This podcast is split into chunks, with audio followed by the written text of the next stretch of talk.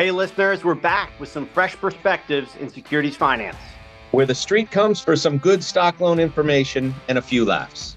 And where beneficial owners come to learn. This is eSec Lending Insights. Let's get over to our episode.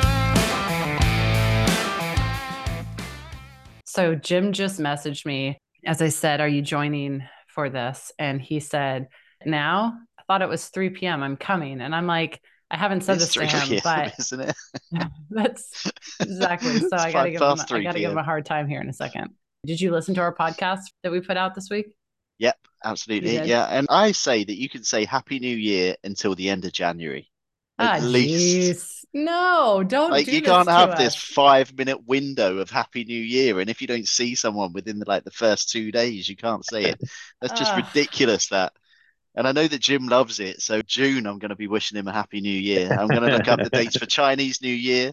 I'm going to look up all the different events through the year, and I'm just going to phone him and I'm going to wish him a happy whatever's going on. I just had a call with a broker, so we're catching up, and I hadn't talked to him in a while. He said, "Hey, yeah, I just want to say Happy New Year, Jim. Can I say that?" And I said, "Yeah, I guess you can. I haven't talked to you." And he goes, "No, man, I'm just talking about your podcast." and I said, "Well, my friend Brooke will love the fact that you are commenting." He goes, "Yeah, it's kind of ridiculous. You can say it whenever you want." I said, Yes. See, a man of sense. we haven't spoken with you in a little while, Mr. Chessum. And to our listeners, if you don't recognize the third voice in the party here, it is Matt Chessum with S&P Global Market Intelligence. Thank you, Matt, for joining. But Matt, I don't want to talk business yet. I want to talk about because I do believe you're a regular listener. And if you listened to Jim and I talking in December, when we went back through what was called our Spotify Wrapped and highlighted those podcasts that got the most listens, and every single one of the top were the ones you featured on Mr. Chessum. So I want to understand what's behind this. Jim thinks you are more of a global personality than uh-huh. perhaps we are he thinks that that's also perhaps what's pulling the broad distribution of markets for the listeners. But is it just are you listening over and over again? Do you have a giant family? Like are your friends at s&p avid podcast listeners? Like what's going on Jeez, I think I like Jim's description better than yours, to be honest. but yeah, no, I have asked my kids to keep it on loop for 48 right hours. exactly that's But, their uh, punishment Yeah, absolutely. Come and learn about stock lending. You'll love it. All they want to do is watch YouTube, and there's one video of me and Roy Zimmerhansl on there doing a review, and I keep asking them to watch it and telling them that I'm a YouTube star, but they're not loving it, to be honest. yeah you tell them They're to give not gonna- dad five stars They're not going to believe you because it's you saying it. Oh, Need to Yeah. hit the subscribe button so we could get some dollars and get a Bugatti Right. like everybody else. Right. Jim and I were talking this week. We think, and I don't know that Craig listens because just to be clear, we do have a sponsor of our podcast. And I've been threatening Jim that I might start bringing him on to do some advertisements a la Ryan Reynolds style. Jim and I have been joking that we think we could do a side hustle. We think that there could be big money in podcasting. There is big money in podcasting. The question is, is there big money for us in podcasting? Right. Well, So- maybe if we attach ourselves to Matt Chessum, that's what I'm trying to get at Ooh. here. That's what I was going to say. You know, talk to my agent or my secretary and we'll negotiate some fees. going to take us global, Matt. Indeed. So you track data, you track trends. We have been talking about trends, maybe a little less on the data in some of our past podcasts. I know you both tune into that, but you also have produced, I think you guys have already come out with quite a bit on Q4 and doing a little bit of a snapshot summary on 2023 in general. Where do you want to start? Do you want to So, give us your well, highlights and then we yeah, can so- challenge and question along the way? So yeah, I mean the Q4 2023 review is available on the website to download. But let's start at the top. Let's look at 2023 because it was another banner year and everybody's going to yawn and shout because that's what usually happens because of the distribution of the revenues. And I know the market in general, we see that it generated 12.8 billion in revenues over 2023 and that's 3% increase on 2022. But the thing about the revenues that were generated last year was the dispersion was very low. So it was all about fixed income lending and it was about US specials. And when you look at the top 10 equity specials from the year and some of the revenues that they produced, I mean, some of them were mammoth. I mean, AMC must be the biggest revenue generator or one of the biggest revenue generators of all time. I mean, we see it pulling in $661 million in revenues last year. And what is interesting is if you took AMC out of the annual revenues, then the annual revenues would be slightly below what was generated in 2022. So AMC was a massive component of last year, and it really was one of the driving forces through another year of banner revenues since 2008. But Saying that, the specials, I wouldn't like to say widespread, but they weren't as narrow as perhaps you might think. We had some corporate activity, Kenvue, Johnson & Johnson trade. That was a big one from last year. Some of the names on this list, I can't believe that they're still on there. I mean, GameStop still generated $96 million worth of revenues last year. I mean, that's the gift that keeps on giving. That was COVID, if anybody can remember pre-COVID. That's an ongoing, strong revenue generating special. So, like I say, Last year, it was about specials activity. Dispersion of revenues will be different across beneficial owners and possibly across lending agents as well. But fixed income lending, I mean, wow, what a year for fixed income lending. You've got corporate bonds that generated exceptionally strong returns because of the interest rate environment, and then government bonds on top of that as well. Average fees were incredible. Average fee for corporate bonds last year, 42 basis points. That's massive. Yeah. I have a question on AMC that is maybe going to throw you for a loop because you might not have the data on the tip of your fingers. But do you have a sense of if we were to look over, I don't know, let's say a 10 year history in sec lending specials revenue, would AMC be number one, number two? Like, are there only a few at that size? How outsized is AMC in terms of, you know, broad based historical specials? I guess is what I'm getting at. I know there are other examples over a 10 plus year history, but how few of them are there yeah. at that contribution level? I mean, my guess, you know, Jim's a little bit longer in the tooth in securities oh. lending than me. I would like to suggest, but you know, I can see him wincing a little bit, so I don't want to be too rude on your podcast. But in my experience, take last year for example, Lucid Group was the highest revenue generating stock of the year, two hundred and twenty million dollars. This year, AMC 661. So you can see even the discrepancy between the top revenue generating stock is $440 million. Yeah. Yeah. Jim, what do you think? Is it sort of like one of three or four at the I, most? First, I think Matt and I are pretty close in age. I just want for the record, let's get that out there. You wear a hairline I, as well. Look at your I hair today. I don't think you are, just to be clear. nobody nobody said, "Hey, Brooke, what do you think?" Nobody said, "Hey, Brooke, what do you?" Um, hey, I, I actually think, think I might even sit in the middle of you two, just to be clear. Yeah. Matt's got all the data, so I can speak just kind of directionally. I think it's probably one of the top three or four of all time. And to me, using Lucid as an example, Lucid's a small cap, negative cash flow company that's heavily shorted, but AMC was a conversion trade of a large cap. AMC converted with its pref line so it's really a corporate event type driven thing. There were directional outright shorts, but the total revenue is inclusive of both those trades. So if you stripped out the corporate action of that conversion trade, long and short, those two pieces of AMC, you'd probably see a number that's more in line with a lucid. But the only other trade I can think of in that scale, J and J could have been in that scale just because of the float of J&J, but dynamics of that trade and the size of the ability to hedge on the Kenvue side created a smaller trade than the market wanted and balance sheet constraints. It was so expensive to put on that a lot of brokers couldn't put it on in size. They had counterparty and credit issues as well as balance sheet issues. So the only one I can think of is Citigroup back when tier one was it's comparable I guess, to the AMC conversion trade, where Citi was also a conversion trade. They were asking preferred holders to convert into common holders so that they could increase their tier one capital. And this is, I can't remember the date. I want to say back towards the crisis, kind of 07 or after, oh, so maybe 09, 2010 might have been Citi. I bet you that because of the size of the float on Citi, I bet you they generated gross revenues higher than AMC, but I can't think of many other. And to get to that level, it has to be event driven in some way. It has to be some sort of special situation. It could be something historically like Vivendi, which was a tax arbitrage. Different ways that you can get there, but it's one of the tops that I can remember. And I am long in the tooth. Just don't have a good memory. The 2003 story is the good news of the podcast. Well, 2023. Sorry, 2023. yeah. Anyway. Yeah, that just proves that you're longer in the tooth than Jim, just lost, to be clear. Lost two decades for you, Matt. Oh, jeez. It's late here. Right. So 2023 revenues, that's the good news story of the podcast. right? So Yeah. revenues were up pretty much across the board, apart from EMEA and ETFs. Average fees up across the board everywhere apart from ETFs. Balances remained pretty robust comparison to where they could have been, given some of the volatility that we saw.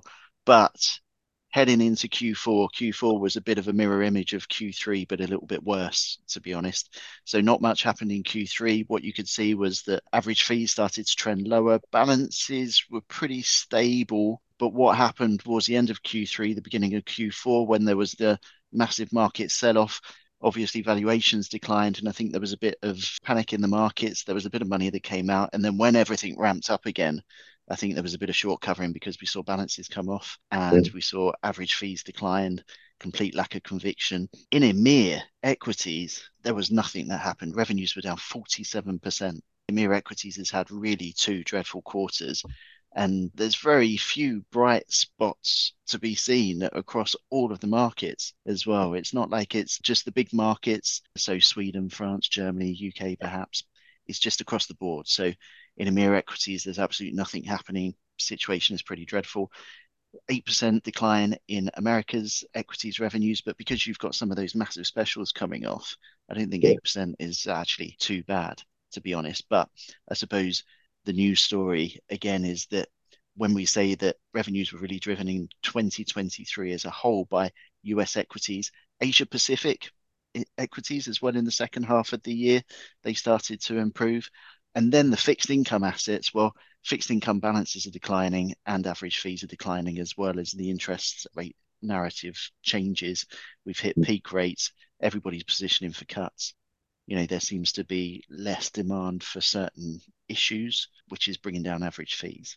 So I think Q1 is probably going to be a little bit tricky unless there's a corporate event or there's some IPO action, given that equity markets are rallying once again, or they did up until the end of December and now they come off slightly. You know, if valuations are higher, that might encourage a little bit more IPO activity, which might encourage more deals. But I think in my experience, unless there is a bit of a market event or more market volatility, I think Q1 is going to be a bit of a mirror image of Q4, to be honest. I think once we see some movement on interest rates, or we get some more economic data points coming through, or investors start reacting to high valuations and everything else, and there is a little bit more corporate activity, I think revenues are going to come off. But that's off the back of two stellar years as well. So when we look at this, we have to keep it in context that revenues have been so high and the market's been performing really well, even though not everybody has felt it to the same degree. So, you know, a small decline in revenues or an average decline in revenues might not feel great, but actually is not going to be terrible. I'm slightly more optimistic for Q1. One of the data points, and I'm not sure if you track this, Matt, or not, but probably easily could. It's kind of trending lending fee data. At a CUSIP level, you mentioned IPOs. There were a number of IPOs in the US that came in October and November. Birkenstock, Instacart are kind of two that come to mind. There's one more, too, that's in play.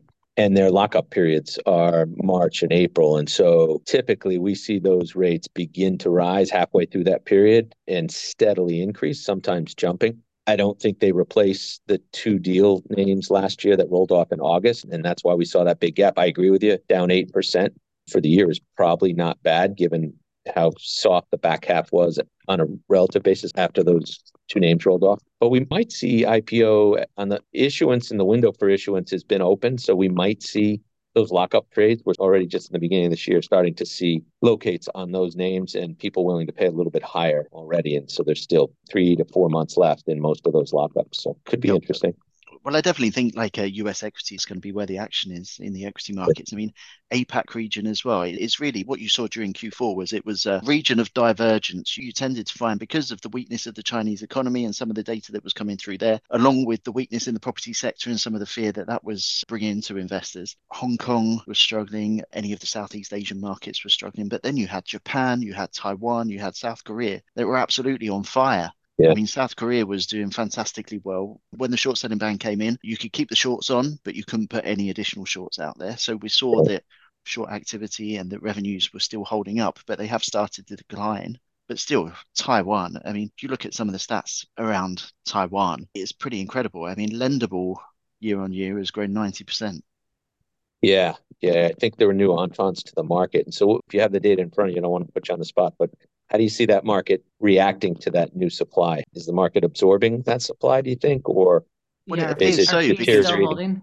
Yeah, because revenues are up by 16%. These Yeah. are the Q4 numbers, right? So when I'm talking Right. percentage, it's year on year. So revenues up 16%, balances up 21%, average fees up 5% to 242 basis points, lendable up 90%, but utilization is obviously down because you've got so much more lendable. So yeah, it looks like it's being absorbed. So that's an obvious opportunity for lenders. I know it's a little bit more complicated to actually lend in that market because of the pre-sale notification and everything else. But you know, there are some very bright spots in Asia, such as South Korea, Taiwan, Japan. I mean, given the rise of the Nikkei over there, I think it was like a 33-year high I was Yeah. reading earlier. But it's still generating some really strong returns. So Asia Pacific is quite an interesting region at the moment because you've got those markets that are doing particularly well, but then you've got Australia, revenues down 43%, balances down 18%, average fees down 31%. And you've got Hong Kong, revenues down 14%, balances down 22%, average fees are up 12%, but that's because it's only really specials activity that's going out the door. So it's an interesting region. I think as the economic data flows through, and I think if we see some improvement in Chinese economy and everything else, then I think that will perhaps brighten everybody's spirits across Asia. And I think we'll see a lot more demand because Q2 and Q3 were particularly good for the APAC region. Yeah. It was just Q4 that we started to see that divergence. But like I said to you before, I mean, I don't know what you're seeing, Jim, but across the EMEA, it's pretty dismal, to be honest. Complete Yeah. lack of activity. When I write these commentaries, I try and find something to be excited about. But in EMEA, I just struggle. I mean, no offense to anybody who's Greek, but I mean, I was writing about Greek revenues being up 35% or something. I couldn't find any other points to hang on to, unfortunately, I across think- EMEA. I think that you and Mark Wilson have been commiserating together or at least sharing notes because we had our, I know that you, Matt, no longer tune into our huddles, but we had one this week and Wilson had very similar commentary that you just provided, which is hardly anything is going on in Europe. And his bright spot for the year is definitely highlighting Taiwan in a similar way. So give him a call. You guys can share notes and commiserate further. I would say on the equity side, I think he used the word dead to describe Western and Eastern Europe equity lending. To me, the bright side might be emerging market bonds in that region, at least if I'm thinking about it from where the demand comes from. Most of the tickets we print in that region now seem to be fixed income, emerging market, government debt that trades out of Euroclear is most of what we're seeing for a demand perspective. And that just, as you alluded to earlier, it falls under both corps and governments, I think, just the way it trades. And it's been nothing but growth there. We don't have enough supply, I think, to fully capture that. But supply seems to be growing in that space and demand certainly is growing. So that might be something that could be the story of 2024, depending on where interest rates take us.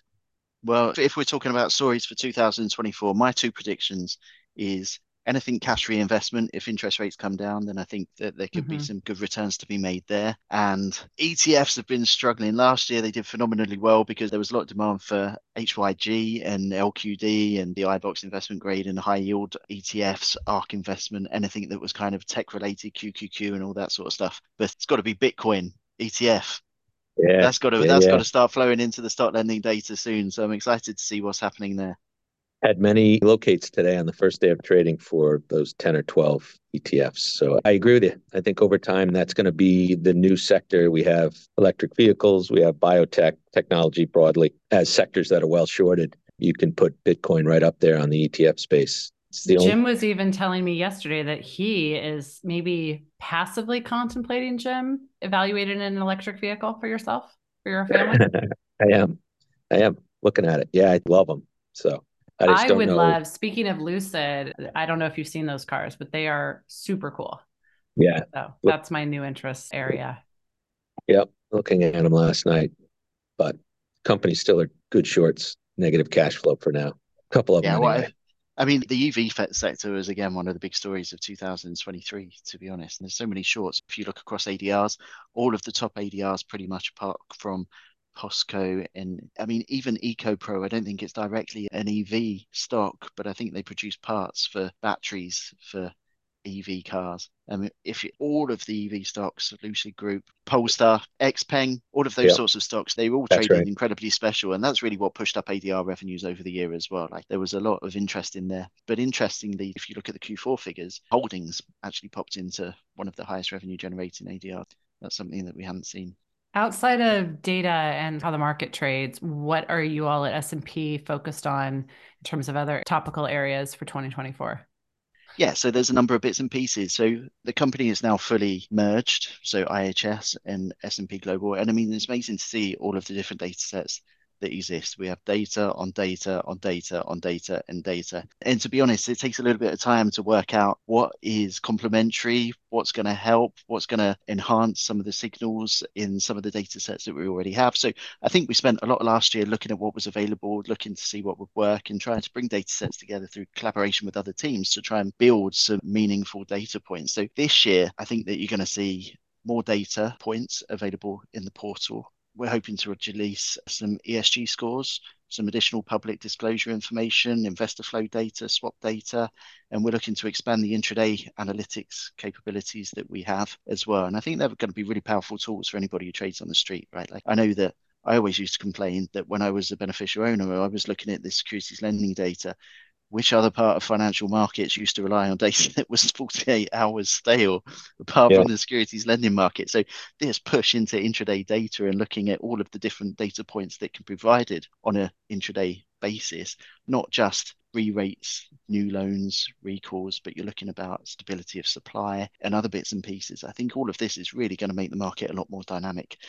And we don't just have the data for securities lending, repo data analytics. That's really a growing product at the moment. There's a lot more data available in there. We're looking at working with other data sets within the organization to start making rate curves, pulling in different bits and pieces to make the data more intuitive and to make it provide better coverage across ISINs as well our onboarding accelerator tool, ETF collateral lists. I mean, the list goes on and on and on, to be honest. There's lots of good stuff that we're working on, and there's lots of good data points and solutions that we have to offer. When are you going to have data around AI that tells us what's going to be a good short tomorrow? We actually use AI for some of the short squeeze analytics that we provide yeah, in the portal as well. And the beauty of that is that whilst it's used, I'm not too sure that at this point in time, the result is any better than perhaps using the logarithmic calculations that mm-hmm. were used before. But the brilliant thing about AI is that give it six months' time, yeah. once it's learned yes. what's happening, it'll be better than it is now. Give it a year's time, it'll be right. twice as good, etc., etc., etc. So the sooner you start with that sort of stuff, the better it's going to be in the future because the more information it ingests, the better results it can provide. So we have started implementing some AI across the data sets to try and start building up that backward knowledge and try and improve the metrics going forward. But predicting shorts, I think that's going to be quite difficult. I think well, you wouldn't have a job if that was. no. be careful what I, you uh, wish for, Jim. Well, being so long in the tooth, I'm probably okay. It's exciting to me to think about kind of technology that would help and agreed, we have to give it a couple years, but in a couple of years, as it learns and gets smarter, that AI in this business, it becomes predictive or can be predictive, I think, at some point. So it'll be interesting. It'll certainly help. I know one thing we always struggle with as we look at sector shorts. And so you know the four or five names, but there's 25 names in that sector. What's next? Which is going to go, which is going to be targeted. And that's something AI can probably help with, you know, short of having three or four analysts doing the work like a hedge fund might where we sit and look and just we want to capture that value as soon as possible for our clients and for ourselves. I think it's exciting. I'm glad to hear you're doing that. Let us know if I can help with any of the data analysis on the backside of it and looking at it and saying what it means. I don't know. I'm starting to get excited about AI. Guess I'm late to that party, but Sounds yeah. like Jim's offering his vast experience and knowledge as one of the input resources to the AI model. No. You know. reviewing the output. Reviewing the output is more like it. Helping make sense of the output would be fun. All right. Well, Mr. Chessum, any other parting words for us and recapping whether it be last year or maybe more interestingly where we're all headed? I asked Jim and Peter this last week and I got some snarky answers. I think the only one that took me serious was, uh, well, I guess Peter sort of did, was Mike Brooks. But what are you most looking forward to this year? Seeing Jim's cowboy boots. I think. and there's the snark. I love it. Uh, love I it. feel like I was just set up with that. I will. I want I some pictures from that Nashville conference, Jim. Uh-huh. I can imagine. I will send you. I'll send you pictures. I'm hoping to have the cowboy boots before we go, and I'll bring them down there. But I will. We could always go just shop for them in Nashville. Yeah, if I can't find a pair I like, here in Boston, which is probably highly likely, we will have to shop down in Nashville. Okay. All right. Okay. Well, we'll do that. I loved in December when Jim podcasted with his best holiday blazer your reply on linkedin. So i do really appreciate jim completely blew me out of the water. He had matching trousers. That wasn't even I, something i'd even considered to be honest. They looked very similar. I would guess probably the same brand. It did. Actually it did look very on brand to one yeah. another. But we appreciate your listening loyalty matt definitely next Christmas, Jim and I are going out. You're more than welcome to join us, Brooke. I, absolutely. I'll bring that suit over to London. No problem. Amazing. All right. Okay. Well, listeners, thank you again. As always, we look forward to talking to you soon. Thanks, Matt. Thanks, Jim. Thanks, Matt. Thanks, guys. Thanks for tuning in. As always, we appreciate your feedback. Let us know what you think. And friends, don't forget to subscribe to eSec Lending Insights wherever you get your podcasts. And now for our disclaimer. This material is for your private information and does not constitute legal, tax, or investment advice. There is no representation or warranty as to the current accuracy of, nor liability for, decisions based on such information. Thanks for listening.